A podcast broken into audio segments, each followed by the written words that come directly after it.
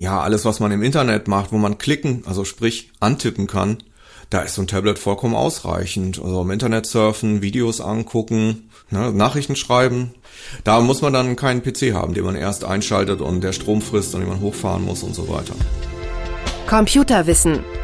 Leicht verständliche Computertipps. Der Podcast. Herzlich willkommen, ich bin Uli Harras und verbunden mit der Chefredaktion von computerwissen.de und dort mit Martin Koch. Hallo Martin. Hallo Uli. Einige haben ja gar keinen PC mehr, die haben alles auf dem Tablet. Also ich habe da so eine Bekannte, die ist da mehr oder weniger in der Küche schon mit ihrem ganzen Büro unterwegs immer. Ist ja so schön praktisch, kann man schön aufstellen, kann man auch eine Tastatur mit verbinden und so weiter und so fort. Also meine Frage, wann reicht ein Tablet? Also aus meiner Sicht reicht ein Tablet immer dann, äh, wenn man nicht gerade lange Texte schreiben mhm. muss. Also ja, die Bluetooth-Tastatur oder die Klick-Tastatur für dran ist zwar ganz gut, aber um eine E-Mail zu schreiben, aber ja. wenn man tatsächlich mit dem Ding arbeitet und längere Texte verfassen muss, dann ist ein Tablet mit so einer kleinen Tastatur nicht optimal. Ja. Und ansonsten, ja, alles, was man im Internet macht, wo man klicken, also sprich antippen kann, da ist so ein Tablet vollkommen ausreichend. Also im Internet surfen, Videos angucken, geht ja alles. Ja. Ne, Nachrichten schreiben, ja. Wunderbar, wunderbar. Da muss man dann keinen PC haben, den man erst einschaltet und der Strom frisst und den man hochfahren muss und so weiter. Also könnte doch rein theoretisch so ein Tablet auch ein PC ersetzen. Ich kann ja auch, einen kurzen Brief kann ich ja auch draufschreiben und den ausdrucken und dergleichen. Oder ist das schwierig? Doch, das geht, das mhm. geht. Drucken ist bei Tablets immer so eine Sache. Mhm. Da hängt es wieder stark davon ab, von welchem Hersteller das kommt. Bei Android ist das Drucken ein bisschen komplizierter okay. und bei iPads von Apple ist die Druckfunktion fest eingebaut. Da braucht man halt nur einen geeigneten Drucker, aber dann kann man das Tablet wunderbar per WLAN, also das eigene Funknetzwerk, mit dem Drucker verbinden und Sachen ausdrucken.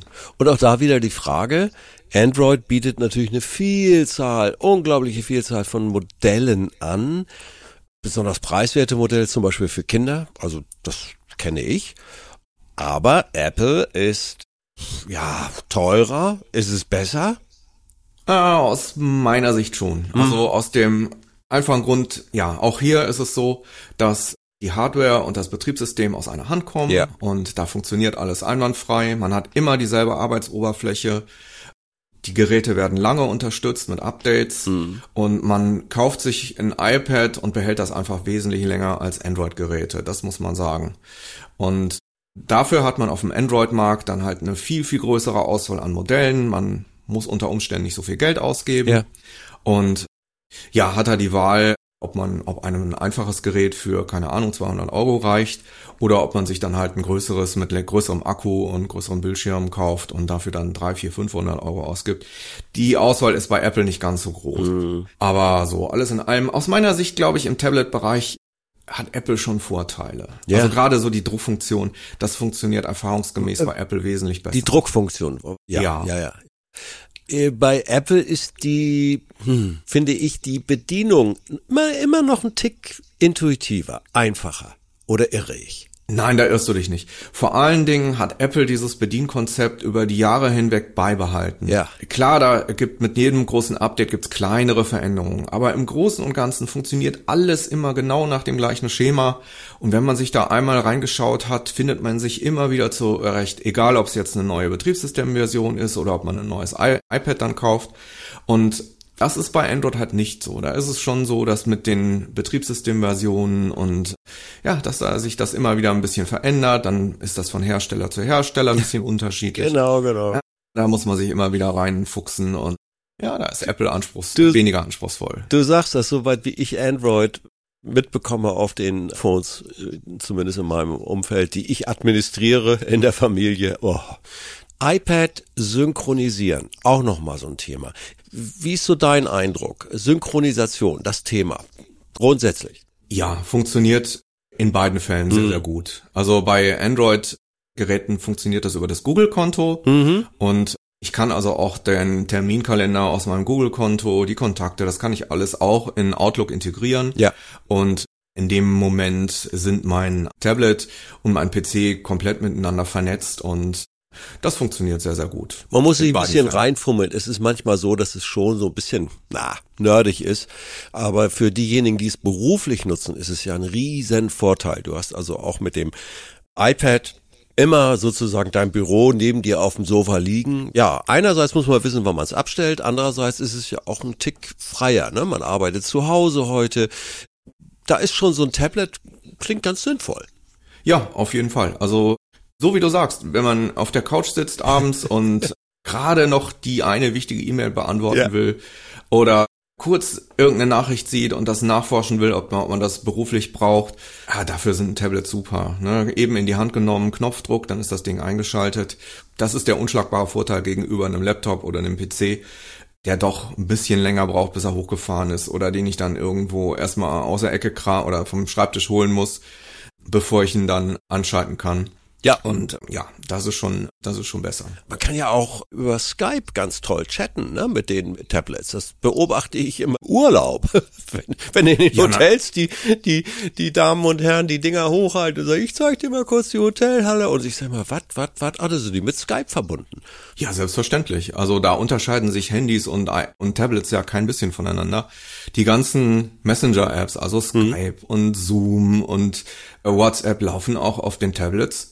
Und da kann, die haben eine Kamera eingebaut Ja. über den Bildschirm. Mikro. Und da kann man genauso Videotelefonieren mit wie mit dem iPhone oder mit dem Handy auch. Und das ist wunderbar. Und du hast vollkommen recht. Also gerade wer so keine Lust mehr hat, sich großartig in PC-Technik einzufuchsen Ja. oder sich mit Windows auseinanderzusetzen und die ganzen Updates und so weiter, der ist mit einem Tablet gut bedient. Und es ist handlich und leicht und man kann es halt überall mitnehmen, ohne dass man schleppen muss. Schönes Schlusswort. Und letzter Punkt. Vielleicht fordere ich dich ein bisschen heraus. Was würdest du nun empfehlen? Also für Modelle? Hättest du so zwei, drei Tipps?